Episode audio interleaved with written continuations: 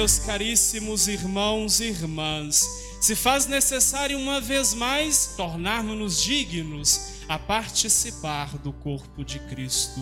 Corpo de Cristo não apenas o corpo eucarístico, mas o corpo também que é a comunidade eleita, que é a assembleia, que é o povo de Deus. Assim São Paulo hoje vai nos dizer, meus caríssimos irmãos, requer necessidade, requer de fato uma consciência plena de sermos corpo de Cristo, de sermos filhos de Deus ou ignorais que o vosso corpo é santuário do Espírito Santo?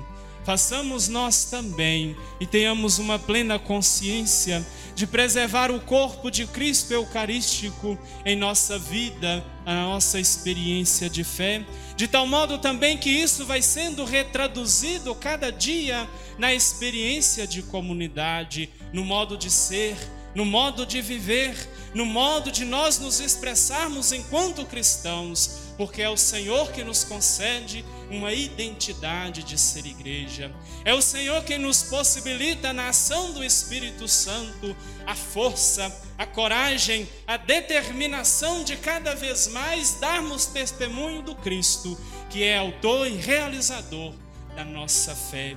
Assim, meus caríssimos, não queirais nós sermos julgados pela nossa incapacidade de, de corresponder ao chamado que o Senhor nos faz. Assim chamou Samuel e ele se dispôs, dizendo: Senhor, aqui estou.